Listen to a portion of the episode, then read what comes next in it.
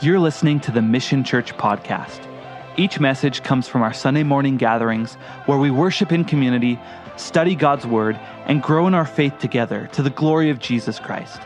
The Mission Church is committed to helping each person belong and believe and to equip them to embrace the call of God upon their life. We pray these messages will build your faith and encourage you today. If eternal life after death is a reality for all people, then what is the purpose of this life? What is the purpose of this life? If it's only a vapor and eternal life goes on forever, then what is the purpose of this life? And as we meditate on this, we will come to the conclusion that we are here for a very short time on a courtship, if you will, to prepare ourselves to meet our Maker, Jesus Christ, to decide if we want to be in a relationship with Him, to learn of His love for us, to know Him, to live our lives in obedience to Him, so that we can have fruitful, meaningful, significant lives. Built with godly character godly character that glorifies Jesus. I have shared with you before in messages past the Westminster Confession of Faith. We exist to know God and to glorify God and to enjoy God forever. And the purpose of this life is to prepare ourselves for that eternity.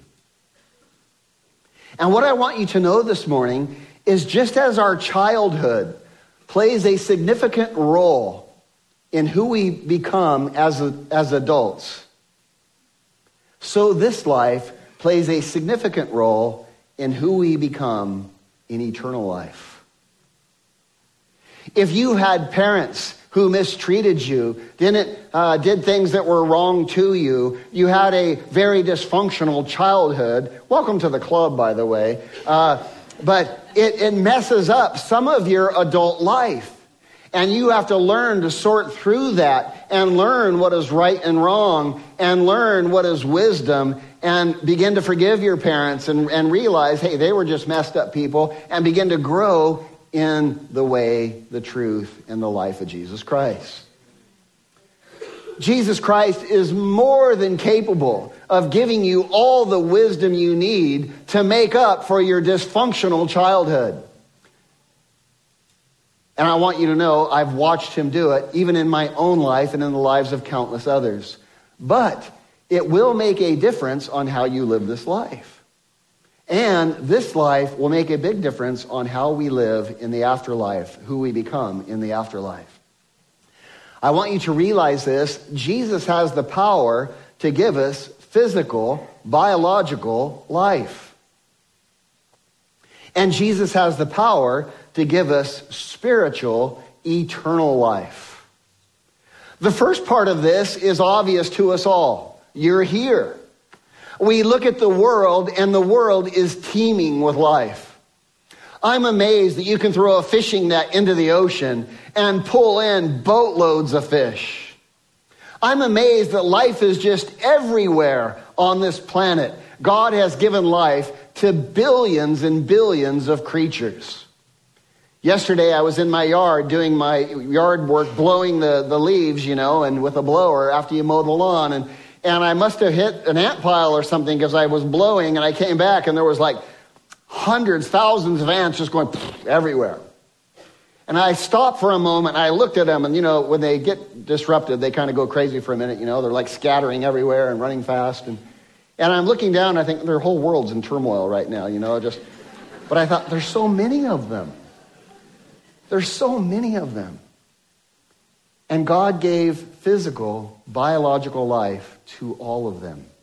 It's nothing for him. And I'm sitting there looking at all them all, and then I went and got the ant spray, and they were gone. what are you going to do? Uh,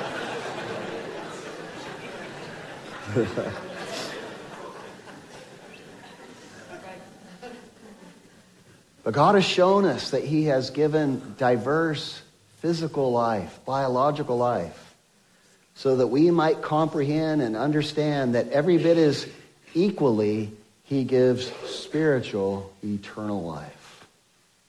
And oh, how powerful it is.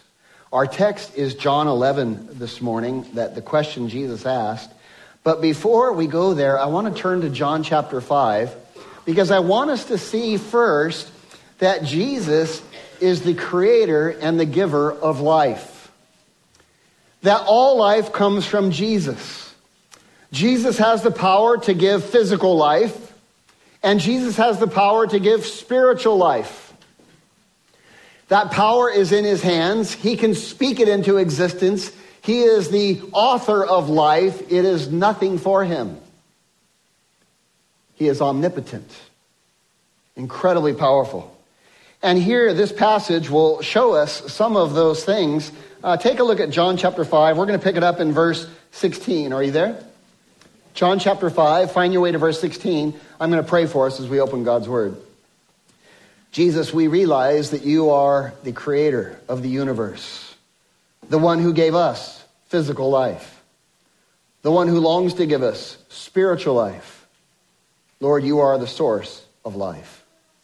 And we come to you, Lord, as we open your Bible, and we ask that you would open our minds to be able to see spiritual things. By nature, we are carnal. We can't discern the things of the Spirit. It is only by your Spirit that we're able to discern the things of the Spirit. And so, Lord, would you open our eyes now that we might see the wondrous things that are written in your word? Speak to our hearts personally and individually because, Lord, we've come to see you. We want to know you. And, Holy Spirit, we know that is your desire as well. So have your way with us, we ask in Jesus' name. And everyone said? John chapter 5, verse 16. Uh, Jesus has just healed a paralytic, a paraplegic to be more precise a man who for 38 years has not been able to walk. And with a word, Jesus tells him, pick up your bed and walk.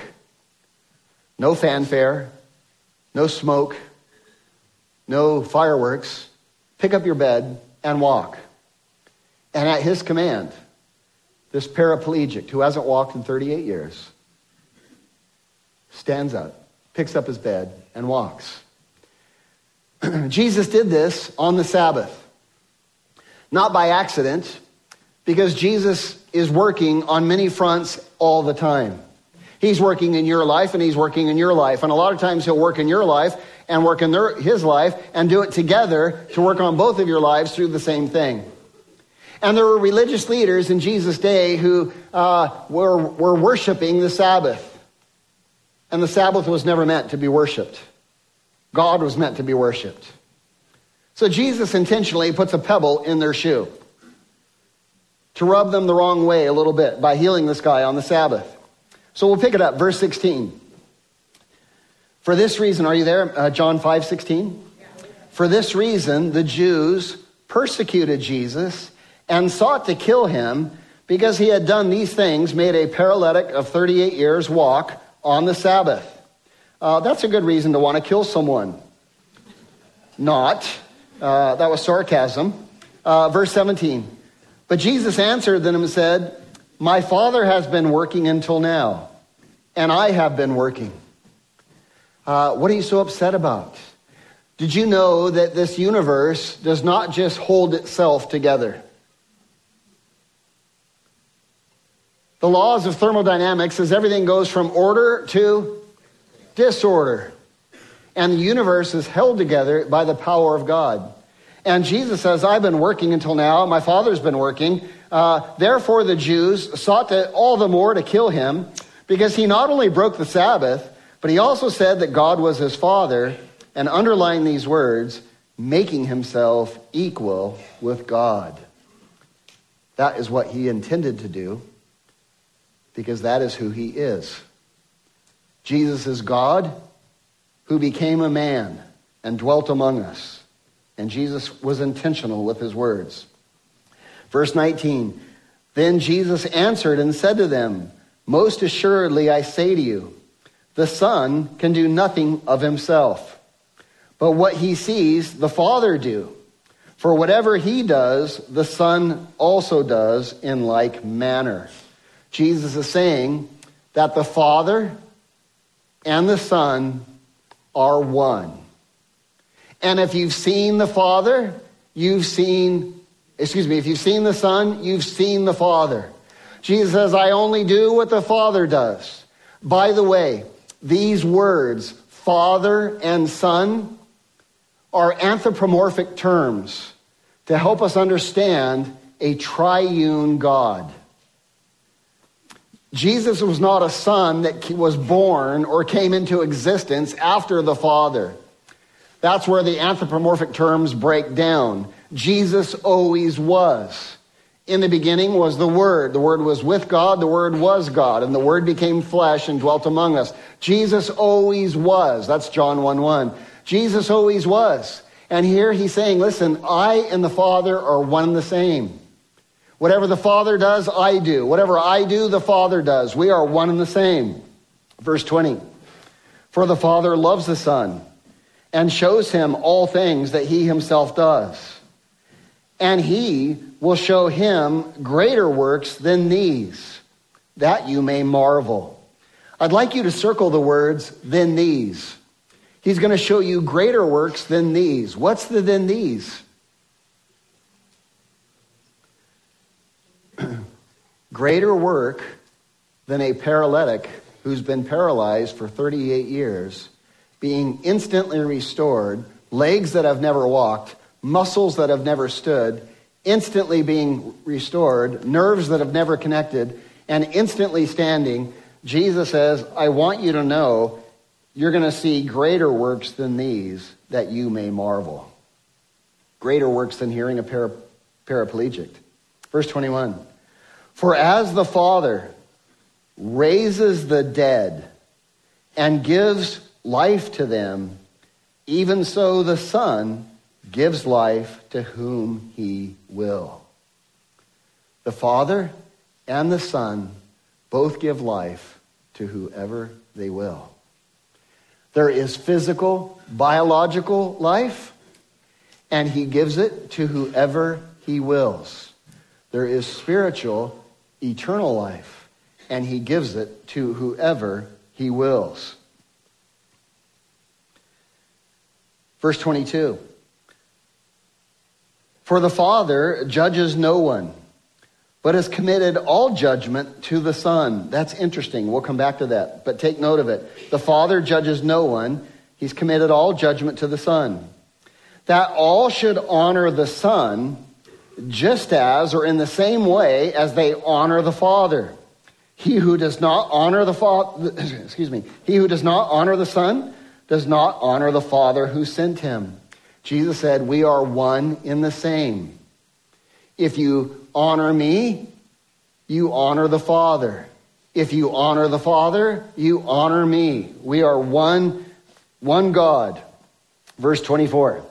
Most assuredly, I say to you, he who hears my words and believes in him who sent me has everlasting life and shall not come into judgment, but is passed from death into life. I'd like you to circle these words also circle from death and circle into life. He's passed from death into life. Now, let me ask you, what kind of life are we talking about?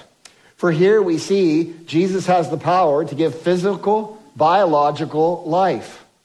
He also has the power to give spiritual, eternal life. Which life are we talking about here? I like game shows, uh, so let's have a game show.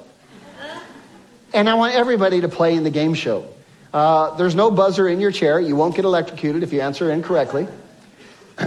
Uh, is Jesus talking about physical life here? Uh, uh, whoever uh, believes in him will have everlasting life and shall not come into judgment, but is passed from physical death into physical life? Or is he talking about spiritual death and spiritual life? Let's vote. How many of you say physical life? Wow, a lot more last service, only a few this service. How many of you say spiritual life? Well, the second service is smarter than the first service. Now we know. Uh, why do I say stupid things like that and get myself in trouble? Uh, I, I take that back. Jesus is talking about spiritual life here. He's saying, I want you to know. Let's read it carefully. Most assuredly, I say to you that he who hears my words and believes in him, God, the Father, who sent me, the Son, has everlasting life and shall not come into judgment, but has passed from spiritual death into spiritual life. I want you to know something. We are all born spiritually dead. That's hard for us to come to terms with. We think we're pretty good. we are all born spiritually dead. Uh, we have a sin nature. We inherited it from our parents. And that sin nature causes us to sin. And when we sin, we are separated from God. We are born spiritually dead. But Jesus is saying, anyone who hears my words and believes will be taken from spiritual death into what? Spiritual life. And it can happen like that. And I marvel at it. I marvel at God's ability to be a life giver. I mentioned all the ants. We look at all the animals in creation. There are billions and billions and billions of insects and bugs, and there's plankton that is so small we can't even see it, and somehow it's feeding whales, and, and all this biological life, and he just speaks it into existence.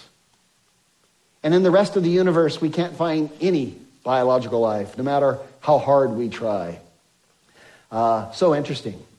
Other than microscopic forms that have gone out in the atmosphere, and someone, some scientist is going to write me, and then land on Mars, and, but the, they're, they're life forms from Earth. They're uh, got, caught, got caught in the atmosphere. Um, anyway, tons of life. I remember, I have four kids. I watched all of my kids be born. It is the most miraculous thing.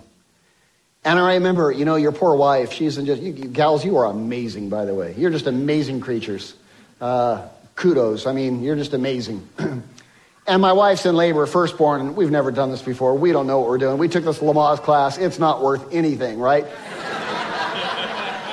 Trying to breathe, like breathe, like looks at me like, don't tell me to breathe, right? Like, okay, won't do that again. but after hours and hours, suddenly this baby begins to come into the birth canal and my wife's in pain, and I'm watching this baby come forward, and I can see the baby starting to crown, and, and then out comes this head, and out comes this body, and there, for the first time, this child goes, ah, and takes a breath. And I think, how remarkable. This child has never take a breath ever in nine months. It's been fed uh, through an umbilical cord. It's been nourished. And now it comes out and takes a, a gasp for life and becomes this breathing child. Just amazing. And I'm holding this child. I'm in awe, like it's incredible. I'm feeling my heart go into this, my son, Jordan. And the doctor says, Here, cut the umbilical cord. And I'm like, I cut that thing. And as I do, my son's eyes kind of open and he's glazed, kind of looking like, and I go, wow, he just took a breath and now he's starting to look and see. And just amazing. Why? Because Jesus has the power to just give physical, biological life. And he also has the power to give spiritual, eternal life. He just speaks and it's done. He spoke into the universe, light be, and light was.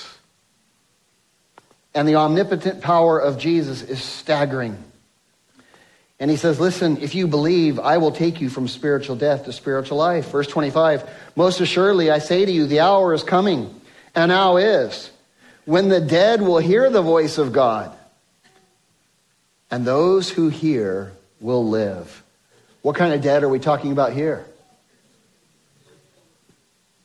Again, he's talking about spiritually dead.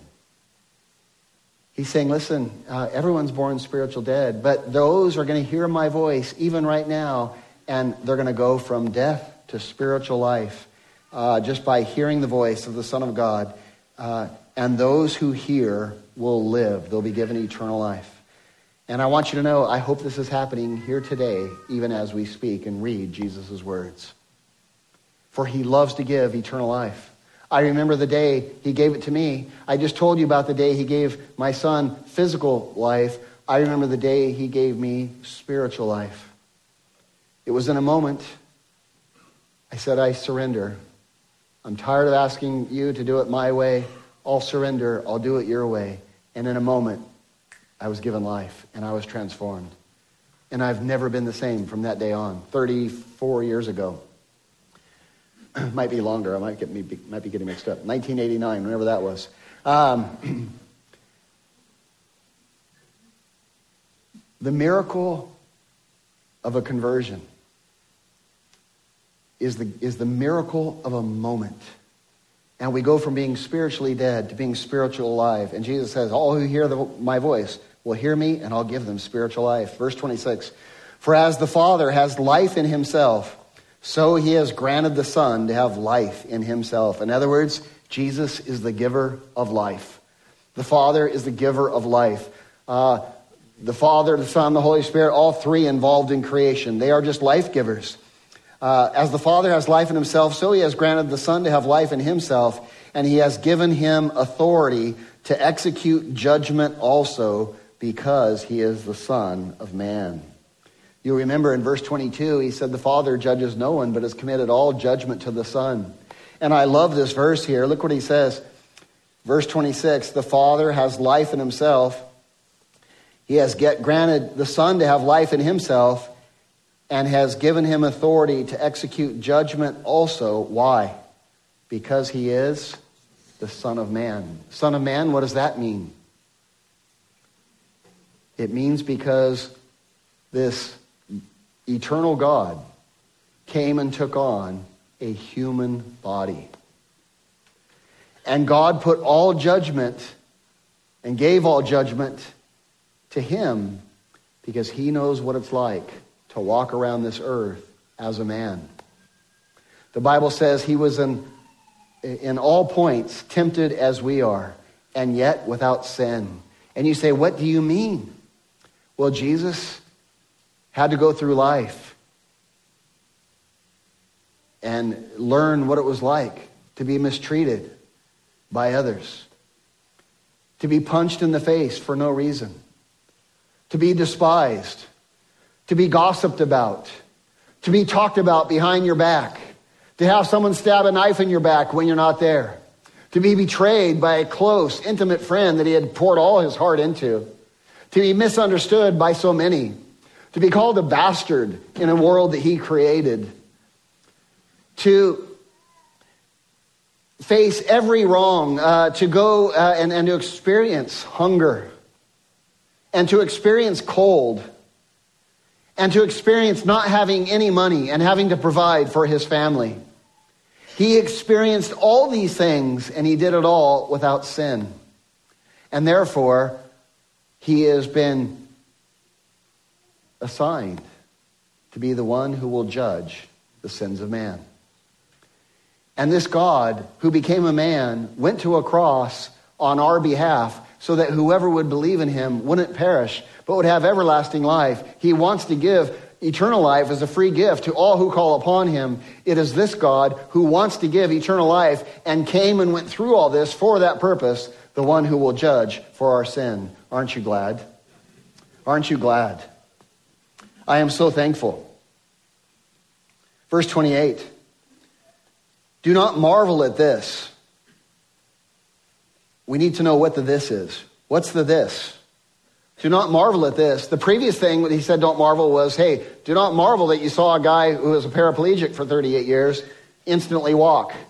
Now he's saying something different. What's the this on, on verse 28? Do not marvel at this. What? Not the judge, no. Do not marvel that he has the power to give spiritual life to everyone who believes. That's the this. that if he speaks and you believe him, he can give you eternal spiritual life. He says, Don't marvel at this, for the hour is coming in which all who are in the graves, what kind of death are we talking about now? Physical, death. Don't marvel that I can give spiritual life to whoever I will. The hour is coming when all who are in the graves will hear his voice and come forth.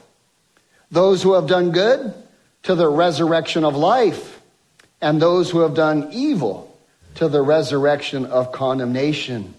He's saying, Don't marvel that I can speak and take you from spiritual death to spiritual life. You think that's something? Check this out. Everyone who physically dies, I will speak and they will resurrect. Wow. And he says it doesn't matter. He says there's a re- resurrection to eternal life with God, and there's a resurrection to condemnation apart from God. But I will speak, and everyone will resurrect and live forever. Either with God, spiritually alive, or spiritually dead. I want you to know something. The Bible is very clear. All will participate in the resurrection. And there are two groups those who are resurrected to eternal life, and those who are resurrected to eternal condemnation. And you say, well, why would that be? How could a God of love ever send anybody to eternal condemnation? Well, I want you to know something. He does everything he can to keep that from happening, but he will not force you to be in a relationship with him. And you say, well, hey, I think that's fine. If I'm separated from God, I'll be partying with my friends and I'll be smoking some doobies and I'll be. I don't know all that lingo. I don't know. I'll be watching porn. I'll be. Yeah. We'll be having wild parties. no, you won't. Do you realize that those who are resurrected to condemnation in this life experience the love of God daily. Did you realize that? All we know is this life. And in this life, the love of God flows freely. Theologians call this term common grace. And it's God's grace, God's love that are given to not just those who are saved, that are given to who? All men. In other words, Adolf Hitler walks into Starbucks and says, I'd like a latte, please. And the girl behind the counter smiles and says, Hi, how are you today? Are you having a nice day? And she makes his latte and she gives it to him. And she says, Blessings, I hope you have a great day. Do you know what that was? That was God's love. And it is common grace. And God's love is in the world. through other believers and through God's common grace. But I want you to know at the resurrection of the unjust, you are completely separated from the presence of God. Today, all people experience the presence of God in some form, in the form of common grace. But in hell, there will be absolutely no presence of God whatsoever, no common grace. And this is why the Bible uses adjectives to describe it that should really wake us up, where there is nothing but weeping and gnashing of teeth, where there is nothing but outer darkness. Outer darkness. Have you ever felt so alone that no one understands you? Have you ever felt so empty that you're just backstabbing and, and, and you've had friends wrong you and you've been used and someone that you thought you loved and they were just using you the whole time? That's all there is in hell. There is no common grace whatsoever. And we need to be wise that uh, everyone will resurrect either to eternal life with God or to eternal condemnation apart from God. For you were created an eternal being. And you were given a time here on this life to decide you have someone courting you It is the triune God, the Father, the Son, the Holy Spirit. He is trying to draw you into the magnificent love of the Son. For God so loved the world that he gave his only begotten Son, that who would ever believe in him would not perish. He wants you to know how much he loves you. He wants to save you. He wants to have a relationship with you. And by believing in him, we have eternal life. In John 11, Jesus' crucifixion is just days away. And before Jesus dies, uh, his crucifixion is, is less than 10 days away when we turn to John 11. Go ahead and turn there now. and before Jesus dies, he wants his followers to know that he has the sovereign power to resurrect us from the grave. And take a look at what he does here in John 11. If you're there at verse 1, give me a big amen. amen. it says, Now a certain man was sick, Lazarus of Bethany, a town, the town of Mary and her sister Martha. In other words, Mary, Martha, and Lazarus are all siblings, all brothers and sisters. And they're all living in the same town, Bethany. And Bethany is just about a mile or two from Jerusalem. And Jesus hung out with these guys a lot. They were wealthy. Jesus would often stay in their home as he was, uh, you know, itinerant traveler going different places. He would often come to Jerusalem and stay with them. And so here we see that Lazarus gets really sick. Verse 2.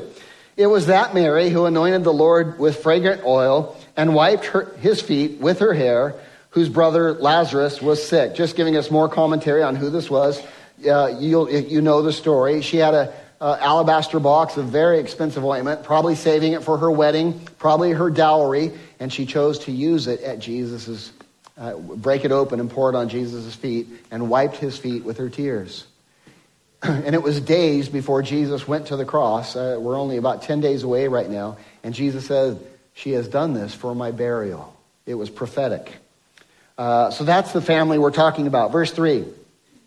Therefore, the sisters, Mary and Martha, sent to him, that's to Jesus, saying, Lord, behold, he whom you love is sick. What is she asking Jesus for? To heal him. Now, you need to know something. Jesus is about 60 miles away. We know that because if you come up to chapter 10, verse 40, it tells us that Jesus is hanging out at the place where John the Baptist first started baptizing. Uh, and the reason he's hanging out there is because things are getting really tense in Jerusalem. All the religious leaders want to kill him.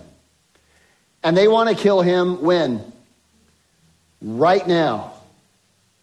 But Jesus said, No one takes my life from me. I lay it down. Jesus didn't want to kill them, have them kill them right now. Jesus was prophesied to die on Passover. He was the Passover lamb. So Jesus goes up to uh, a place about 60 miles away. Here it is for you on a map. Uh, this is where John the Baptizer started baptizing. Uh, there's the red star where Jerusalem is. Uh, and there's Gaza, just because it's in the news. Uh, and, and so Jesus is 60 miles as the crow flies up there, and Mary and Martha send a message to him. By the way, just to make things confusing, that little yellow dot is also called Bethany, but it's called Bethany beyond the Jordan. It was on the west, east side of the Jordan River, and that's where John was baptized in the beginning, and that's where Jesus went to get away from the heat of Jerusalem right now. Uh, does that all, all, that make sense? Um, so they send a message. Hey, she sends runners up there, right? And, and hey, uh, we want you to heal Lazarus, is what she's asking. Verse 3. Verse 4. When Jesus heard that, he said, this sickness is not unto death, but for the glory of God, that the Son of God may be glorified through it. Now, Jesus loved Martha and her sister and Lazarus. It's interesting. In verse 3, she says, Behold, whom you love. The word that she uses in verse 3 is phileo. Jesus, the one that you phileo, uh, is a brotherly kind of love. Uh, Jesus, guess what word he uses here in verse 5? Jesus loved Martha. That's agape. Agape is a love that is uncaused by you. a love that has nothing to do with anything that you've ever done. It's a love that is just all originated in the one who is giving it. It is not something that is earned or grown. She thinks that he phileo's her. He says, No, I agape you. And it has nothing to do with how good you are or what you've done. Verse 6 So when he, that's Jesus, heard that he, Lazarus, was sick, he stayed two more days in the place where he was, all the way up to the north. Then after this, he, Jesus, said to the disciples, Let us go to Judea again. Let us go to Jerusalem again. Let's go see Mary, Martha, and Lazarus. Now, it's a three day journey uh, at least, because it's at least 60 miles, right? So if you're hoofing it, it's going to be a three day journey, 20 miles a day. Uh, verse 8 The disciples said to him, Rabbi, lately the Jews sought to stone you there. And are you going there again? Uh, his buddies, they tell him, Jesus, if we go to Jerusalem, that's a suicide mission. What are you doing going to Jerusalem? Verse 9. And Jesus answered, This is profound. He said, Are there not 12 hours in the day? Jesus breaks a day. How many hours in a day? 24. Jesus breaks the day into two parts. You're either in what? The daylight or you're in the darkness. He says, Are there not 12 hours in the day? If anyone walks in the day, in the light, he does not stumble because he sees the light of this world. But if anyone walks in the night, he stumbles because the light is not, circle this, in him. We're not talking about sunlight. In him. Walking in the day, in the light of the sun, a man can see and uh, avoid a rock, avoid a curb, avoid whatever, and he can see, and therefore he doesn't stumble. Walking in the night without any light, you can step off a curb and not expect it, and, and step off a, kick your toe on the end of the bed and then just break your toe, and, and you stumble when there is no light. And Jesus is saying, if we follow Jesus, we will always what? walk in the light. If we are believing and obeying his words, he will guide us. Uh, and if we do not follow Jesus, his light is not in us, and we walk in darkness, and we stumble, and we fall.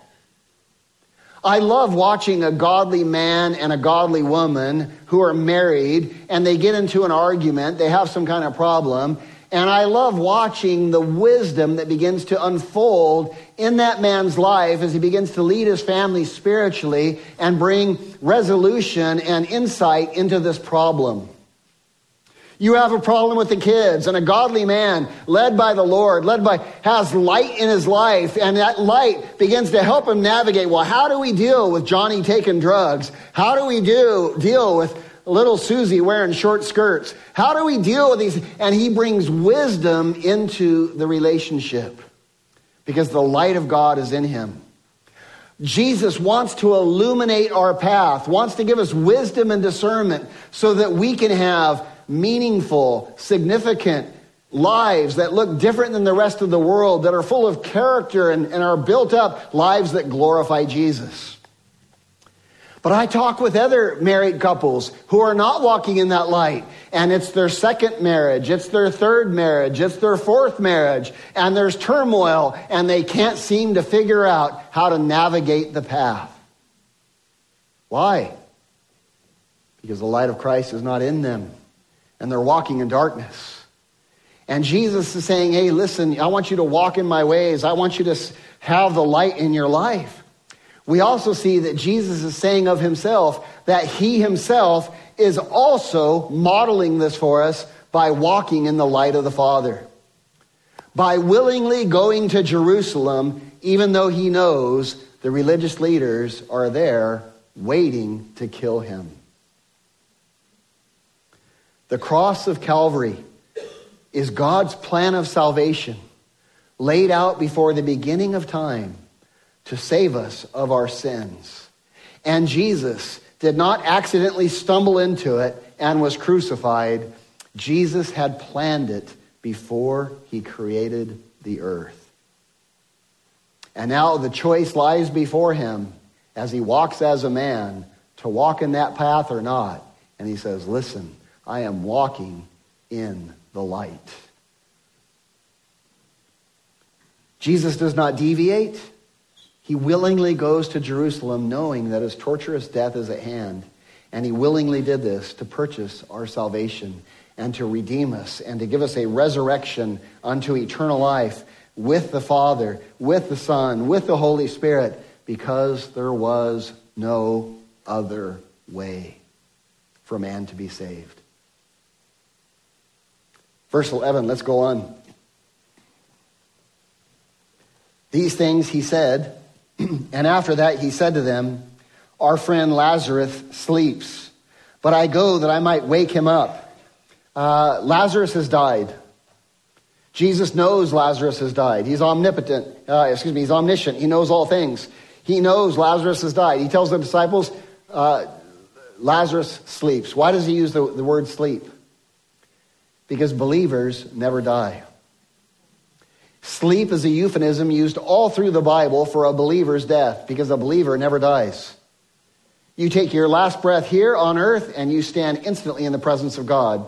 Just like my son was in that birth canal and then living there just fine, and then all of a sudden he comes into this world and takes his first breath.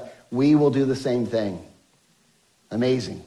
And so he tells him, uh, he sleeps, but I go that I might wake him up. Then his disciples said, Lord, if he sleeps, he will get well. Uh, what do the disciples think? Oh, he's just sick and sleeping's really good. I hope he's drinking Gatorade and lots of liquids and getting some sleep. It'll be good, right? Verse 13. However, Jesus spoke of his death, but they thought he was speaking to, to them about taking a rest and sleep. So Jesus said to them plainly, Lazarus is dead. And I imagine there was a pause. And this was their buddy, all of them. And you know that feeling that comes over you when you find out you've lost a loved one. oh. And then Jesus has the audacity to say this, and I'm glad for your sakes that I was not there. That you may believe. Nevertheless, let us go to him. Now, Thomas, who was called the twin, said to his fellow disciples, to the other 11 disciples, Well, let us all go. Let us also also go that we may die with him. What's he saying? Last time we were there, they wanted to kill us. If we go there, we're all going to die. You see, Jesus was on Jerusalem's most wanted list. And underneath his picture were 12 other pictures of his disciples that were on the most wanted list in Jerusalem. And Thomas is saying, We're all going to die if we go to Jerusalem. And he wasn't wrong. Verse 17. When Jesus came, he found that he, that's Lazarus, had already been dead, or excuse me, already been in the tomb four days. I don't know how long he's been dead, but he's been in the tomb four days. And Bethany was near Jerusalem, about two miles away. Uh, and many of the Jews had joined the women around Martha and Mary to comfort them concerning their brother. So in Mary and Martha's home, all the Jews are there, and they're all just, they're mourning, they're weeping, and and uh, mourning is so interesting, isn't it, how it comes? I remember when I lost my mom, uh, I didn't feel a lot of mourning right there on the spot. Uh, but uh, a few days later, I was out in the backyard and I was trimming a vine, and there I am trimming the vine, and out of nowhere, this flood of emotion came over me. and I just start to weep at this vine. And you know that's how mourning is, right? They're like it just hits you at the most unusual times. And uh, so they're there and they're all mourning. Um, and the Jews are the friends there to comfort and everything, and they're hugging her. And verse 20, then Martha, as soon as she heard that Jesus was coming, went out and met him.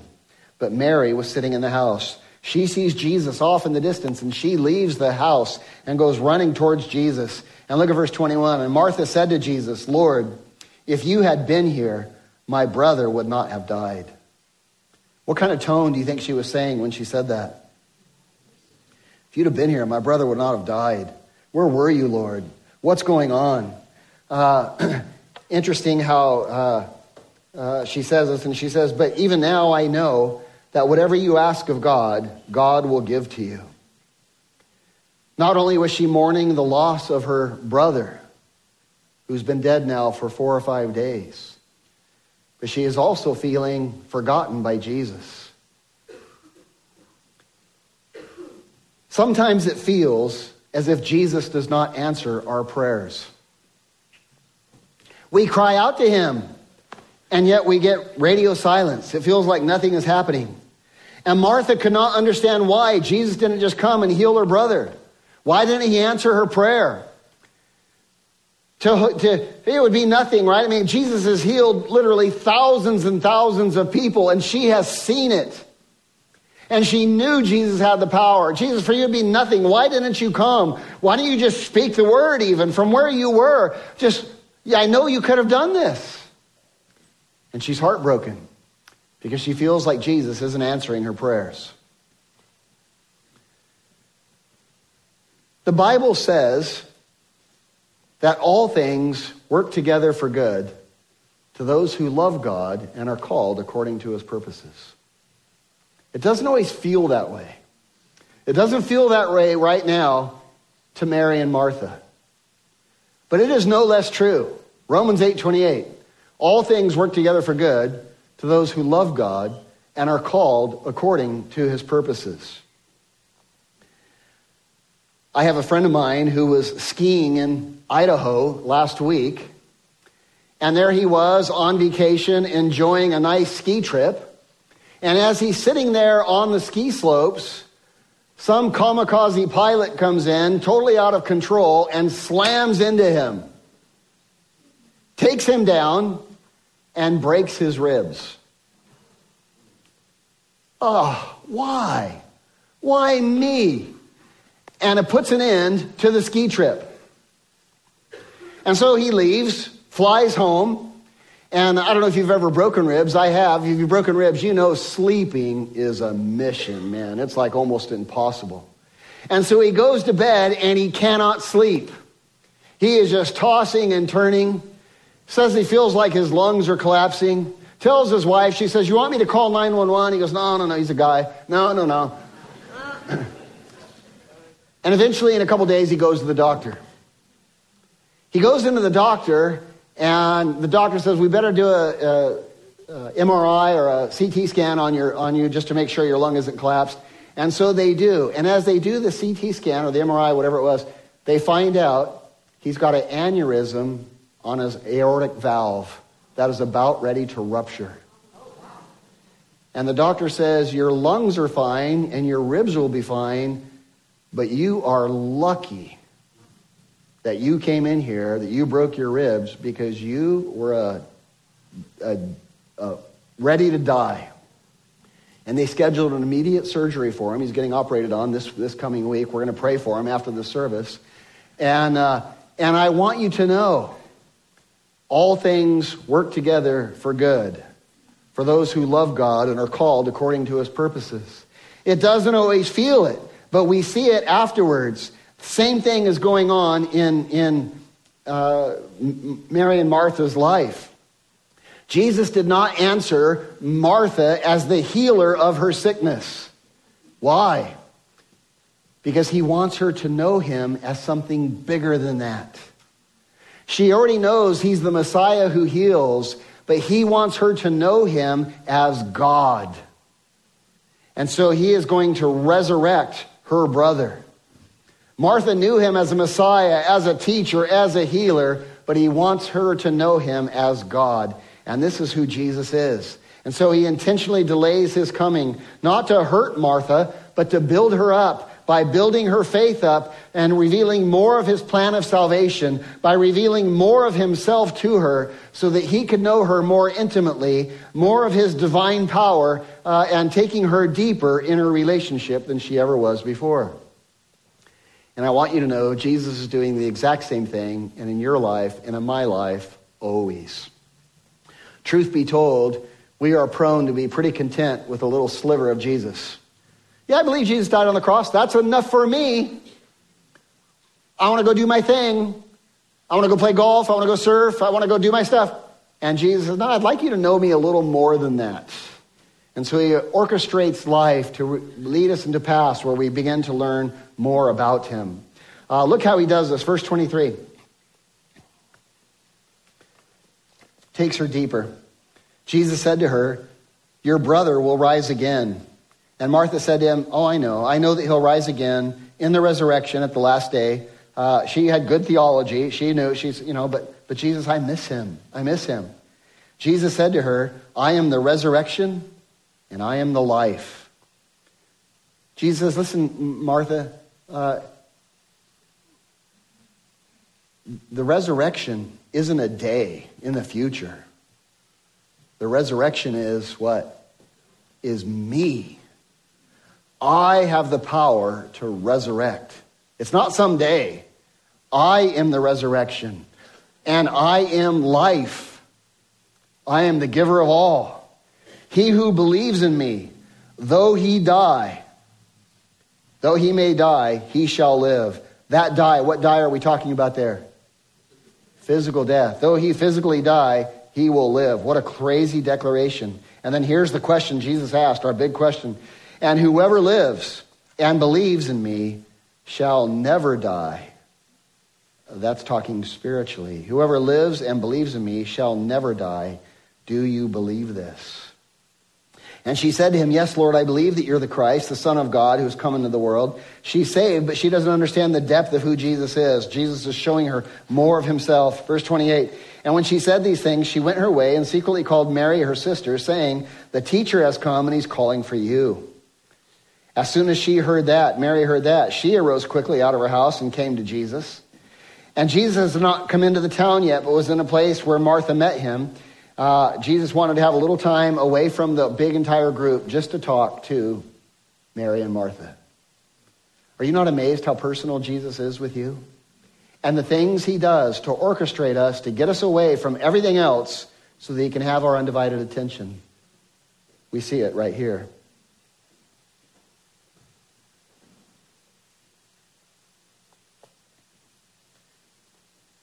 Verse 31 Then the Jews who were with her in the house, comforting her, when they saw her, when they saw Mary rise up quickly and go out, followed her and said, Oh, she must be going to the tomb to weep there. But she wasn't. She was going to Jesus. Verse 32 Then when Mary came where Jesus was and saw him, she fell down at his feet and said to him, Lord, if you had been here, my brother would have not died. I'm heartbroken. You let me down. I've lost my brother, and you disappointed me. You didn't answer my prayers. Therefore, when Jesus saw her weeping, and the Jews who came with her weeping, he was groaned in spirit and troubled.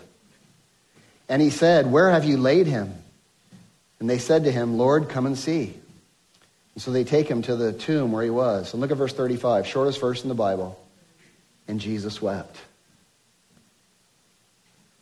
In the Greek, there are different words for weeping. There's a word that means wailing, like what the mourners would be doing at the house, you know, like the Jewish mourning, like, oh, oh, oh you know. This word isn't that.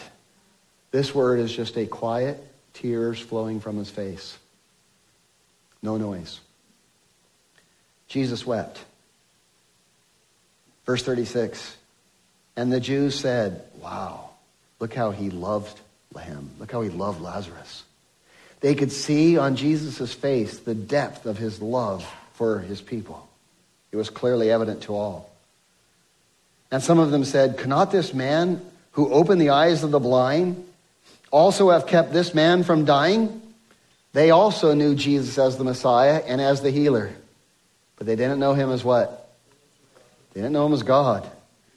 Then Jesus, again groaning in himself, came to the tomb. It was a cave, and a stone laid against it. That means it was a wealthy uh, grave, by the way, and not a standard grave. Uh, this was a wealthier family.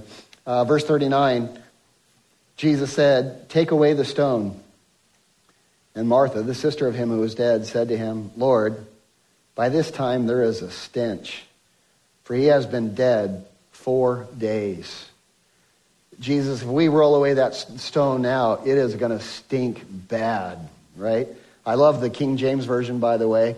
Uh, it's so poetic. It says, Lord, by now he stinketh. Verse 40 Jesus said to her, Did I not say to you that if you would believe, you would see the glory of God? Don't you remember verse 26? That whoever lives and believes in me shall never die. Do you believe this?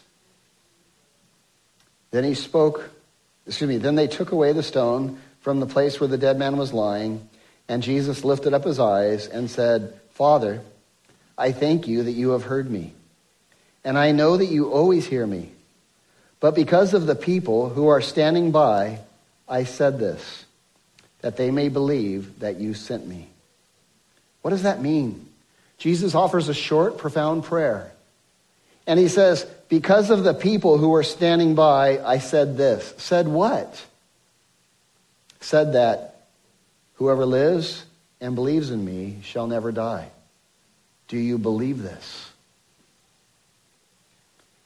And he says, Father, I said this that they might believe that you've sent me, that they might believe that the Father and the Son are one, and that uh, the Son is, is God in the flesh. Uh, verse 43 Now, when he had said these things, he cried with a loud voice, just three words Lazarus, come forth. No smoke and mirrors, no fireworks, no fog machines, no abracadabra. Just like he said, light be, and light was. He says, Lazarus, come forth. And he who had died came out bound hand and foot with grave clothes, and his face was wrapped with grave uh, with a cloth. It's kind of comical. He comes out and he's like, "Hey, hey, let me out of this thing!" Right? His hands are taped up. He's all wrapped up. He can't do anything. Right? what, a, what a sight! Can you imagine? People's hearts would have stopped. And Jesus said, "Loose him and let him go." The divine, life giving power of Jesus is astonishing. It's unbelievable. He speaks the word, and the bodily resurrection happens. The sickness is gone, the rotting flesh is gone, the stench is gone, death is swallowed up by life uh, just at the voice of his word. And look at this, this is astonishing. Then many of the Jews who had come to Mary and had seen the things that Jesus did believed in him. That makes sense. They knew that he was not just the Messiah, but the Messiah was God in the flesh, and they believed. But look at 46. But some of them went away to the Pharisees and told them the things that Jesus did. And the chief priest and the Pharisees gathered council. They had a board meeting and they said, What shall we do? By the way, a board meeting is only as good as the men on the board. What shall we do? For this man works many signs. If we let him alone like this, everyone will believe in him, and the Romans will come and take away both our place and our nation. Oh, here we see the real issue. Here we see the real motive. What's it all about? Their power and their position. Why? Because they don't understand eternal life, and they're trying to get everything they can out of this one. It is not until we understand eternal life that we can ever live properly in the life we have now. Look at verse 53. From that day on, they plotted to put him to death. Jesus has the power to raise us to eternal life. Martha knew Jesus as a healer. That's beautiful. Jesus is there when we need help. Jesus is there when we call upon him. He helps us. When we're cast down, Jesus is there. When we need guidance, Jesus is there. Jesus is our Savior. And that is a mind boggling blessing. But I also want you to know Jesus is so much more than our Savior. Jesus is also the God of our eternity. And he who believes in him will never die, will have eternal life.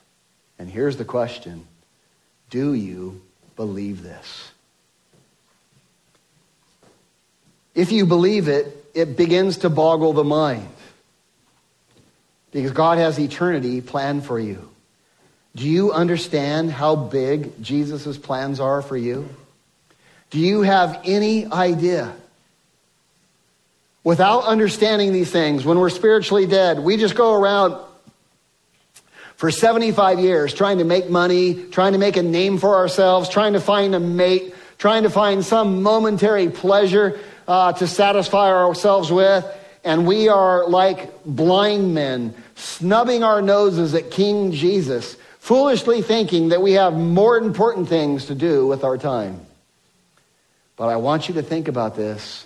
This life is just a vapor, God says, and it's here to decide what you want to be for eternity. Can you imagine how big Jesus' plans are for you? And it is not until we understand this that we will ever see our life here in proper perspective.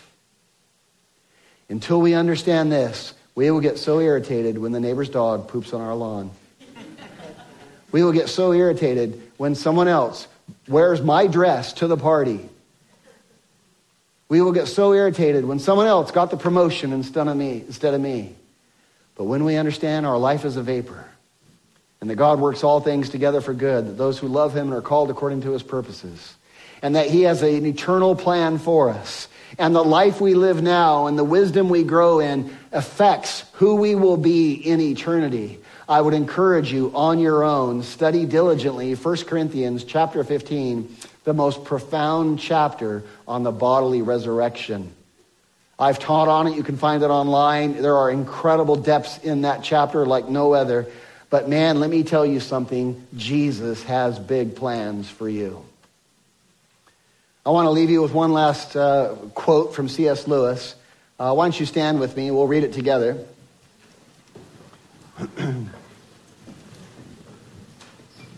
C.S. Lewis talking about the folly of our life and being uh, spiritually blind, spiritually dead. He says, We are half hearted creatures, fooling about with drink and sex and ambition when infinite joy is offered to us. We are like an ignorant child who wants to go on making mud pies in a slum because he cannot imagine what is meant by the offer of a holiday at sea.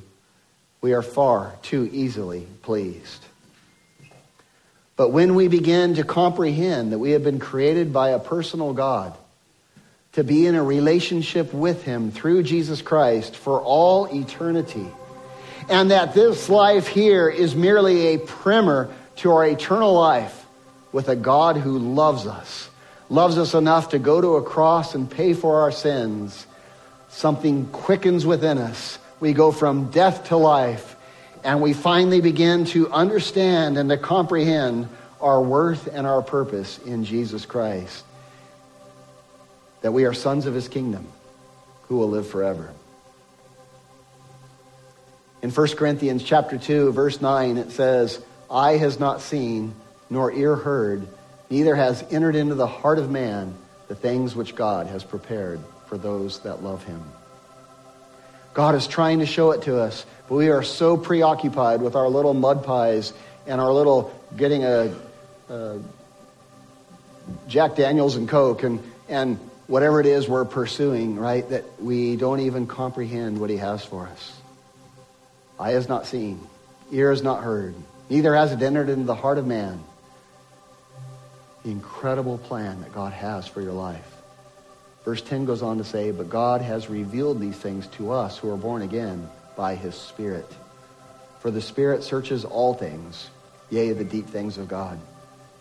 And when you begin to understand that, your perspective on life changes entirely. Let's put the question back up there. Let's read it together. Whoever lives and believes in me shall never die. Here's the question Do you believe this? I want you to know you answer not only with words, but with your actions. May we answer wisely. You may freely share this message with others as long as you don't charge for it. Support for these broadcasts comes from your generous donations that allow us to give away our materials for free. To participate with us, please visit our website at themissionchurch.net. God bless.